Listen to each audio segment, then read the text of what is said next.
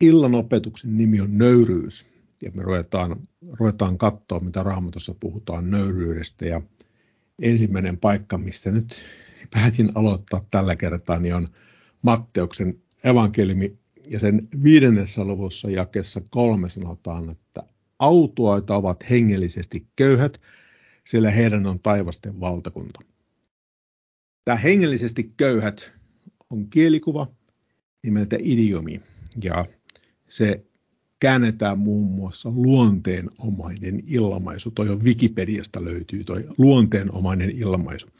Se on luonteenomainen sille kielelle tai sille alueelle, missä ne ihmiset asuu, tai jollekin yksittäiselle henkilölle. Kuitenkin niin, että se on, se on niin kuin luonteenomainen ilmaisu ja se pitää tavallaan tunnistaa, että se kuuluu siihen kieleen. Ja tässä tapauksessa se hengellisesti köyhät tarkoittaa samaa asiaa kuin nöyrät. Ja esimerkkiä idiomeista on esimerkiksi vääntää rautalangasta jotain asiaa. Etkö sä nyt ymmärrä? Mä väännän tämän sulle nyt rautalangasta. Se oikeasti tarkoittaa tätä. Tai että vetää herneet nenään. Kun hermostuu jollekin, niin vetää herneet nenään. Tai voidaan sanoa, että mun kahvihammasta kolottaa. Kellään meistä ei ole kahvihampaita, mutta se tarkoittaa, että joku haluaa kahvia. Joku, joku tekee tosissaan mieli kahvia, niin silloin kahvihammasta kolottaa. Tai joku lyö rahoiksi, sai vaikka uuden työpaikan ja sai ison palkankorotuksen, niin joku löi rahoiksi. Tai iskee silmänsä johonkin. Ei tarkoita, että se törmää oven karmiin, vaan, vaan tuota, on mieltynyt jonkun näkemisestä tai jostakin asiasta, on iskenyt silmänsä siihen. Sitten Jäniksen selässä oli se yksi mainoskin. Ei tässä nyt olla Jäniksen selässä, ei ole hirveä kiire. Tai sitten jotkut asiat kulkee käsi kädessä, jolla asioilla ei ole käsiä, mutta silti ne kulkee käsi kädessä. Ja ihan yhtä hyvin voitaisiin sanoa, että olette sitten ymmärtänyt, oletteko te vielä kärryillä, tai ollaanko me kaikki nyt samalla sivulla, kun tässä ei ole kärryjä eikä sivua siinä mielessä. Nämä on siis kielelle tyypillisiä ilmaisuja, joita me käytetään aika lailla huomaamatta – pienellä miettimisellä näitä keksisi niin kuin varmaan kymmeniä lisää. Ja, ja tuota, tässä hengellisesti köyhät on idiomi, joka tarkoittaa nöyrää. Autot ovat nöyrät, sillä heidän on taivasten valtakunta. Ja sitä avataan Matteuksen evankeliumissa lisää. Matteuksen evankeliumi 18. luku luetaan sieltä kuusi ensimmäistä jaetta. Sillä hetkellä opetuslapset tulivat Jeesuksen tyköön ja sanoivat, Kuka on suurin taivasten valtakunnassa? Niin hän, Jeesus Kristus, kutsui tykönsä lapsen, asetti sen heidän keskellensä ja sanoi, totisesti minä sanon teille, ellette käänny ja tule lasten kaltaisiksi, ette pääse taivasten valtakuntaan. Sen tähden, joka nöyrtyy tämän lapsen kaltaiseksi, se on suurin taivasten valtakunnassa. Ja joka ottaa tykönsä yhden tämän kaltaisen lapsen minun nimeeni, se ottaa tykönsä minut.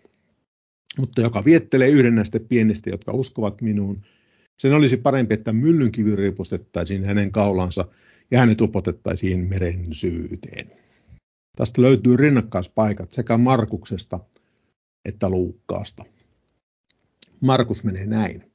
Markus 9. luku, jakeet 33-37. Ja he saapuivat Kapernaumiin. Ja kotiin tultuaan hän kysyi heiltä, Mistä te tiellä keskustelitte? Mutta he olivat vaiti, sillä he olivat tiellä keskustelleet toistensa kanssa siitä, kuka oli suurin. Ähm, mä ymmärrän tavallaan, miksi he olivat vaiti, kun Jeesus kysyi, että mistä te siellä tiellä keskustelitte. He oli vaiti, he ei halunnut vastata siitä. Ähm, todennäköisesti sitä varten, että niitä hävetti, että ne oli ylipäätänsä keskustelleet siitä, kuka oli suurin. Ja hän istuutui Kutsuin ne kaksitoista ja sanoi heille, jos joku tahtoo olla ensimmäinen, on hänen oltava kaikista viimeinen ja kaikkien palvelija. Ja hän otti lapsen ja asetti sen heidän keskellensä, ja otettuaan sen sylinsä hän sanoi heille, joka ottaa tykönsä yhden tämänkaltaisen lapsen minun nimeni, se ottaa tykönsä minut. Ja joka minut ottaa tykönsä, se ei ota tykönsä minua, vaan hänet, joka on minut lähettänyt. Ja vielä Luukkaasta kolme jaetta 46-48 9. luvusta.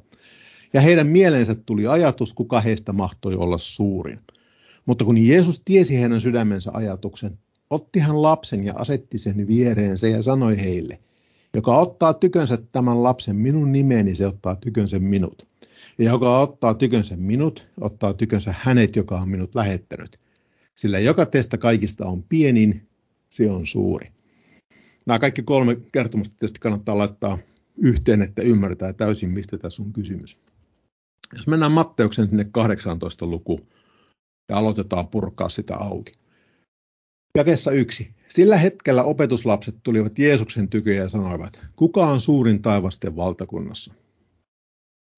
Niin hän kutsui tykönsä lapsen, asetti sen heidän keskellensä ja sanoi, totisesti minä sanon teille, ellette käänny ja tule lasten kaltaisiksi, ette pääse taivasten valtakuntaan. Tämä käänny jakeessa kolme on yhtä kertaa luku ottamatta käännetty suomenkielisessä 3338 käännöksessä sanalla käänny tai kääntyä tai kääntyi. Eli Jeesus kääntyi jonkun puoleen ja vastasi esimerkiksi.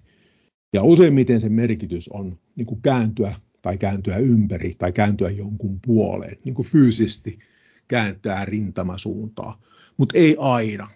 Ja tässäkään ei ole kysymys siitä, että pitäisi rintamasuuntaa kääntyä tai kääntää. Totisesti minä sanon teille, ellette käänny, ellette muuta suuntaanne ja tule lasten kaltaisiksi, ette pääse taivasten valtakuntaan.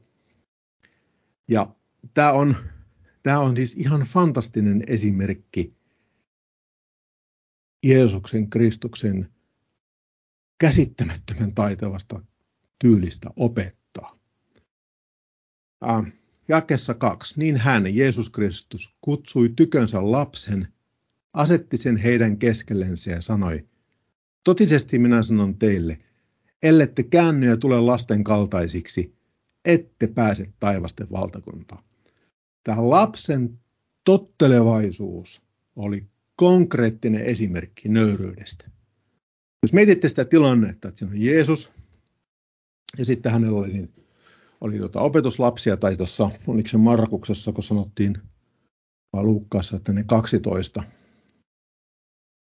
niin hän huusi sille lapselle tai pyysi sitä lapsesta tulemaan. Hän kutsui tykönsä lapsen. Ja se lapsi teki mitä? Se totteli.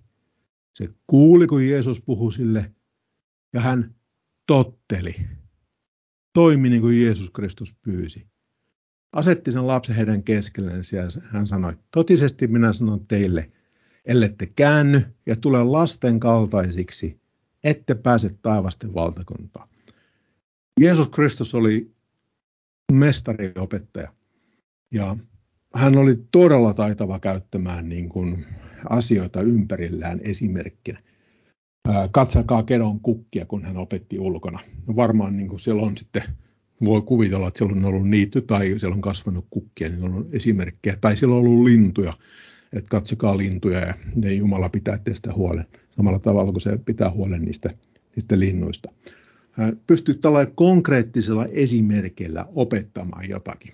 Ja tämä on niin, tämä on niin surullista tavallaan, kun tämä Matteuksen evankeliumin paikka, niin kun sitä luetaan eteenpäin, niin ihmiset tavallaan unohtaa sen, mitä, siinä, mitä se Jeesus siinä opettaa. Ja se menee niin kuin ihan metsään nämä valtaosa näistä kirjoista, jos luette näitä niin raamatun selityskirjoja. Jeesus opettaa tässä nöyryydestä. Hän kutsui tykönsä jakeessa kaksi lapsen, asetti sen heidän keskelleen ja sanoi, totisesti minä sanon teille, ellette käänny ja tule lasten kaltaisiksi, ette pääse taivasten valtakuntaan. Hän käytti sitä lapsen tottelevaisuutta konkreettisena esimerkkinä nöyryydestä. Hän pyysi ja toinen totteli. Ja se on se, mitä varten, mikä se lapsen rooli siinä tässä tilanteessa oli. Jakessa 4, Matteus 18, 4. Sen tähden, joka nöyrtyy tämän lapsen kaltaiseksi, se on suurin taivasten valtakunnassa nöyrtyä, se on toi kreikankielinen sana tai peino, ja sitten siinä on noumin ja strongsin numerot perässä. Ja Novum kääntää sen alentaa, tasoittaa, nöyryyttää, nöyryttyä, elää niukkuudessa. Ja, ja kesä 18. Sen tähden, joka nöyrtyy tämän lapsen kaltaiseksi, se on suurin taivasten valtakunnassa. No mitä se lapsi jos teki? Se lapsi totteli. Ja kuuli, kun Jeesus pyysi häntä tulemaan sinne, ja hän totteli. Sen tähden, joka nöyrtyy tämän lapsen kaltaiseksi, se on suurin taivasten valtakunnassa. Hän käytti esimerkkinä sitä lasta. Matteus 23. luku jakessa 12, sillä sanotaan, mutta joka itsensä ylentää, se alennetaan, joka itsensä alentaa, se ylennetään. Nämä molemmat nämä alentaa sanat on toi sama nöyrtyä. Joka itsensä ylentää, niin sen vastakohta on silloin se alennetaan. Ja joka itsensä alentaa, se ylennetään. Ja me palataan tähän vähän myöhemmin. Ensimmäinen Pietarin kirje, viides luku, jaket 5-7. Samoin te nuoremmat, olkaa vanhemmille alamaiset ja pukeutukaa kaikki keskinäiseen nöyryyteen, sillä Jumala on ylpeitä vastaan, mutta nöyrille hän antaa armon. Nöyrtykää siis Jumalan väkevän käden alle, että hän ajallansa teidät korottaisi, ja heittäkää kaikki murheenne hänen päällensä, sillä hän pitää teistä huolen. Mä oon laittanut tuohon nöyryyteen, nöyrille ja nöyrtykää ne Novumin numerot. Kun tämä nöyrtyy, mitä me alun perin, katsottiin verpinä, oli 4383, niin sitten siinä on nöyryyteen 4382 ja sitten 4381 on nöyrille. Jumala on ylpeitä vastaan, mutta nöyrille hän antaa armo. Siis sama sana juuri, nöyryys on tässä kaikissa. Se on vain eri, eri sanamuodoissa, vai mikä oikea termi on. Samoin te nuoremmat, olkaa vanhemmillenne alamaiset ja pukeutukaa kaikki keskinäiseen nöyryyteen, sillä Jumala on ylpeitä vastaan, mutta nöyrille hän antaa armon. On äärimmäisen tärkeää, oltiin nuoria tai vanhoja, että me ollaan nöyriä. Ja nöyrä tarkoittaa tässä totteleva, sen voi ymmärtää tavallaan myös niin kuin tottelevaisuutena, kun mietittiin sitä lapsen, pienen lapsen esimerkkiä, kuinka pyydettiin tulemaan siihen. Joku, joka on nöyrä, on, että se totteli siinä tilanteessa, kun sitä pyydettiin. Nöyrtykää siis Jumalan väkevän käden alle, että hän ajallansa teidät korottaisi. Mä haluan puhua tästä nöyryyssanasta vielä lisää sitä varten, että jollain meistä saattaa olla vähän negatiivinen käsitys sanasta nöyrtyä. Nöyrtyä Jumalan väkevän käden alle, jonka jälkeen niin kuin Jumala voi kohdella meitä miten haluaa. Ja tavallaan se niin onkin, eh, koska tuossa sanotaan, että nöyrtykää siis Jumalan väkevän käden alle.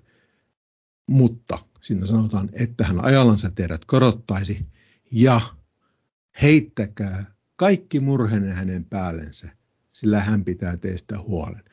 Ei ole kysymys nyt nöyrtyä jonkun semmoisen tyrannin alamaisuuteen, joka käyttäisi lakia tai voimaa väärin, vaan absoluuttisen hyvän Jumalan väkevän käden alle. Ja heittäkää kaikki murhenne hänen päällensä, sillä hän pitää teistä huolen. Eikö se ole mahtava tämä tavallaan lupaus, mikä siihen liittyy. Kun me nöyrytään, totellaan, kuunnellaan Jumalaa, nöyrytään hänen väkevän käden alle, eli pidetään Jumalaa ykkösenä meidän elämässämme, niin hän ajalaa meidät korottaa ja heittäkää kaikki murheen hänen päällensä, sillä hän pitää teistä huolen. Me voidaan heittää kaikki murheet hänen päällensä, kun me ollaan nöyrytty siihen, että Jumala on meitä suurempi, Jumala on meitä viisaampi, Jumala tietää nämä asiat paremmin.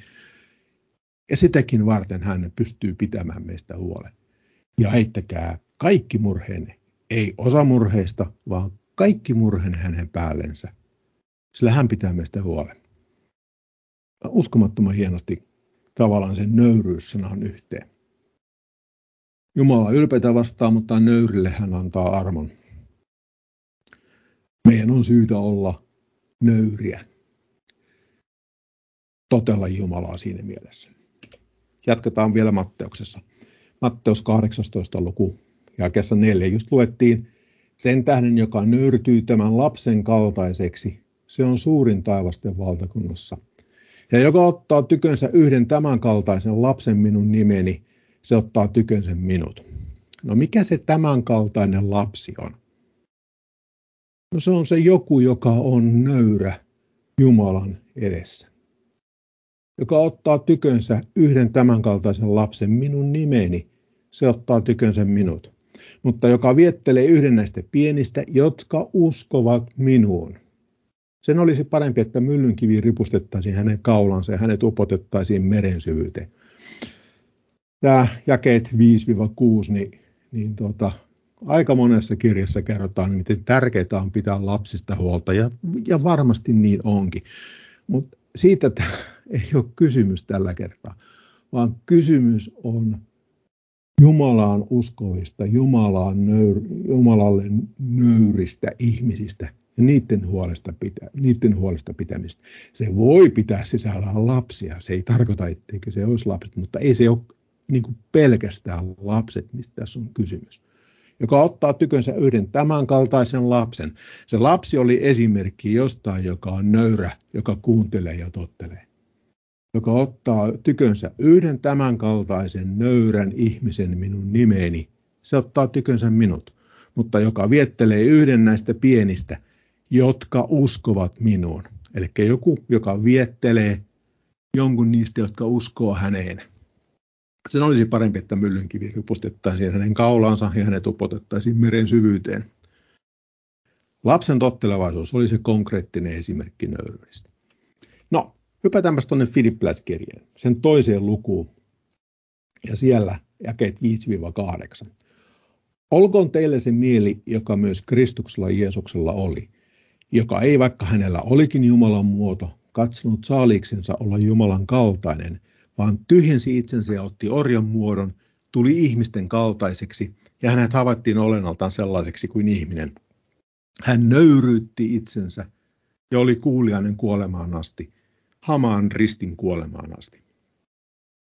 Jakessa 5. Olkoon teille se mieli, joka myös Kristuksella Jeesuksella oli. Mä en hirveästi tykkää tuosta käännöksestä. Sitä varten, että toi mieli on itse asiassa verbi. Ja mm, ainakin mulle se kommunikoi paljon paremmin, kun mä korjaan tämän aina mielessäni, että ajatelkaa niitä ajatuksia, joita myös Jeesus Kristus ajatteli, tai joita myös Jeesus Kristus. Ajatelkaa sitä, mitä myös Kristus Jeesus. Ei ole kysymys siitä, että jostain box, boksahtaisi meille uusi mieli ja sitten me, joka oli sama, joka oli Kristuksella Jeesuksella, vaan meidän aktiivisesti pitää ajatella samoin kuin Kristus Jeesus ajatteli. Se on niin kuin meidän tekemisestä kiinni. Meidän on mietittävä, miten me ajatellaan ja pyrittävä toimimaan, niin kuin ajatella ja toimia samalla tavalla kuin Kristus Jeesus teki. Joka ei, vaikka hänellä olikin Jumalan muoto, katsonut saaliksensa olla Jumalan kaltainen. Meillä on tuolla blogissa tämä Filippiläiskirjeen, Filippiläiskirjeen ää, opetus. Löytyy perustietoa jumalansanasta.com ja siellä on Filippiläiskirja. Löytyy, löytyy aika nopeasti, joko hakemalla tai sitten vähän alaspäin selaamalla sitä pääsivua. Ja siellä niin tämä katsonut saaliiksensa, niin Novum kääntää, tai Novumin selitysosassa sanotaan, että se on ryöstämällä saatua saalista, tämä katsonut saaliiksensa. Se on niin kuin ryöstämällä otettu saalis. Ja Jeesus Kristus ei siis käyttänyt itsekkäästi hyväkseen asemansa Jumalan poikana, vaikka se olisi helposti pystynyt sen tekemään ja sille tarjoutui siihen tosi paljon paikkoja. Vaan tyhjensi itsensä ja otti orjan muodon, tuli ihmisten kaltaiseksi – ja hänet havaittiin olennaltaan sellaiseksi kuin ihminen. Jeesus Kristus tyhjensi itsensä kaikesta mainesta ja kunniasta Jumalan poikana, kun hän paransi ja teki ihmeitä, se kunnia meni siitä suoraan Jumalalle, ei hänelle itselleen. Ja sitten kun käyttää, käyttää taas tämmöistä idiomia, niin voidaan sanoa, että hän antoi tekojen puhua puolestaan. No eihän ne teot puhuneet. Mutta se on taas tämmöinen idiomi, että sen sijaan, että hän olisi itse lyönyt rumpua omasta tekemisestään, niin hän antoi tekojen puhua puolestaan. Ja hän nöyryytti itsensä ja oli kuulijainen kuolemaan asti, hamaan ristin kuolemaan asti. Siinä näkyy tämä nöyryys ja kuuliaisuus. Ja ne kaksi kulkevat käsi kädessä. Nyt on niin kuin idiomien kanssa leikitty varmaan ihan tarpeeksi. Hän nöyrytti itsensä ja oli kuulijainen kuolemaan asti, hamaan ristin kuolemaan asti. Nöyryys ja kuuliaisuus, uh, ne on petikavereita siinä mielessä. Ne kulkee hyvin usein niin kuin samoissa lauseissa tai samoissa asiayhteydessä. Ja niitä toki vähän jossain määrin vaikea erottaa toisista. Filippiläiskirje, toinen luku ja kahdeksan uudestaan. Ja hän nöyrytti itsensä ja oli kuulijainen kuolemaan asti, hamaan ristin kuolemaan asti. asti. Se kuuliainen on tuo kreikankielinen sana hypekos, se on kuuliainen, totteleva ja siinä on sanajuurena kuulla, eli kuulla sana on siinä pohjalla. Apostolien teot 7. luku ja 39. Mutta häntä meidän isämme eivät tahtoneet totella tai kuun, olla kuuliaisia, vaan työnsivät hänet pois ja kääntyivät sydämessään jälleen Egyptiin. Hauskasti tämä kääntyä-sana on tässä sama sana, mikä me nähtiin siellä Matteuksen 18. luvussa jakessa kolme. Totisesti minä sanon teille, ellette käänny ja tule lasten kaltaisiksi. Tässä nämä kääntyivät sydämessään jälleen Egyptiin.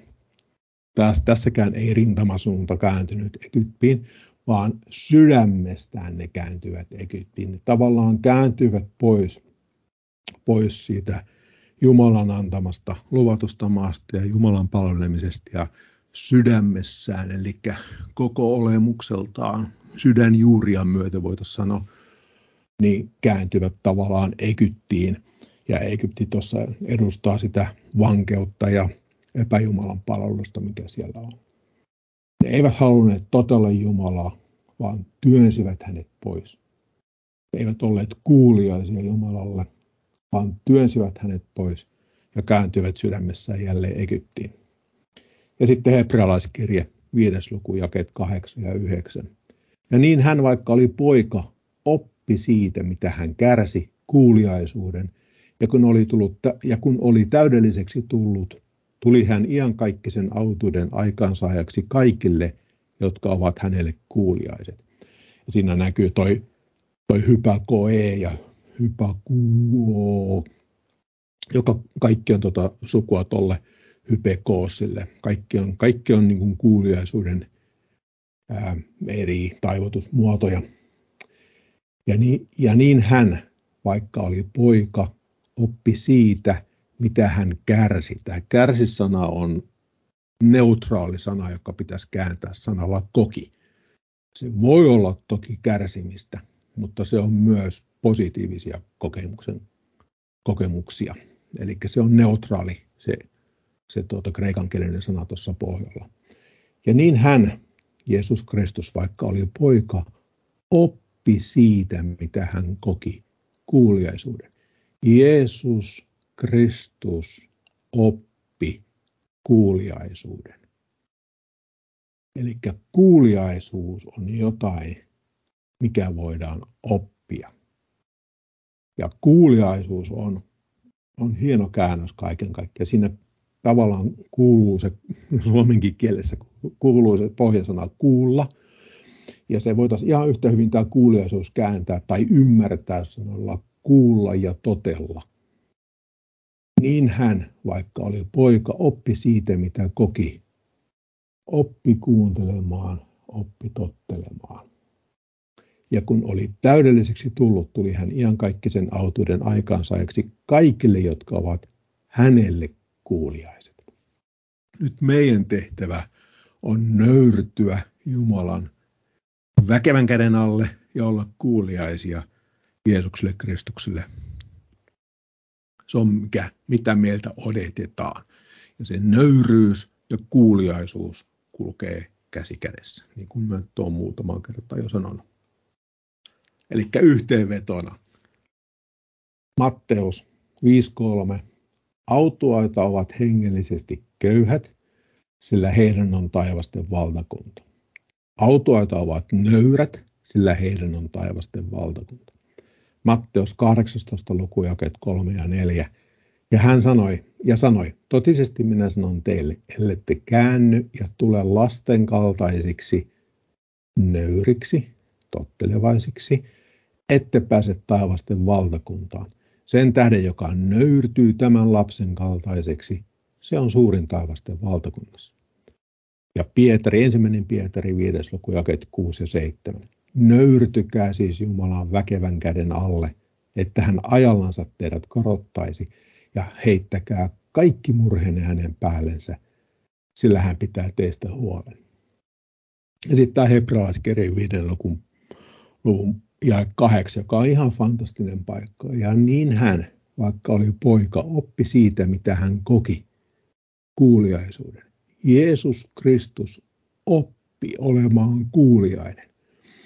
No, hänellä oli varmaan kapasiteettia paljon enemmän oppia asioita kuin meillä, monestakin syystä, mutta meillä on mahdollisuus myös oppia kuuliaiseksi. Meillä on mahdollisuus oppia tottelemaan, kuuntelemaan ja tottelemaan. Se vaatii sitä, että me nöyrytään Jumalan edessä. Eli me tunnistetaan, opetaan tuntemaan, kun hän puhuu meille, opetellaan tottelemaan sitä ja opetellaan antamaan elämämme Herramme Jeesuksen Kristuksen ohjattavaksi, että, että me oltaisiin kaikissa aina kuuliaisia. Ja sitten mä lopetan tuohon Filippiläiskirjan toisen lukujakeeseen 5. Olkoon teille se mieli, joka myös Kristuksella Jeesuksella oli. Tai ajatelkaa niitä ajatuksia, joita myös Jeesus, Kristus Jeesus ajatteli. Siinä on, siinä on tota, se ei ole sanatarkka käännös, mutta tota se tavallaan tarkoittaa se, ajattelimme lisään sen jälkimmäisen sanan. Ajatelkaa niitä ajatuksia, joita myös Kristuksella Jeesuksella olisi varmaan niin sanatarkka käännös siitä. Ajatelkaa. Ei niin, että se mieli jostain tipahtaisi yllättäen meille, vaan meidän aktiivisesti pitää ajatella, koska me kuunnellaan, mitä Herra meille kertoo, ja me totellaan, mitä Herra meille sanoo. Niin sitten meillä on mahdollisuus pikkuhiljaa oppia ajattelemaan niitä asioita. Nöyryys on sen ylpeyden vastakohta. Ja meidän pitäisi asettaa se Jumala meidän elämämme tärkeimmäksi asiaksi ja hyväksyä Jeesus Kristus meidän Herraksemme. Se kuuliaisuus ja nöyryys kulkee käsi kädessä. Meidän on siis syytä nöyryttyä Jumalan edessä ja olla kuuliaisia.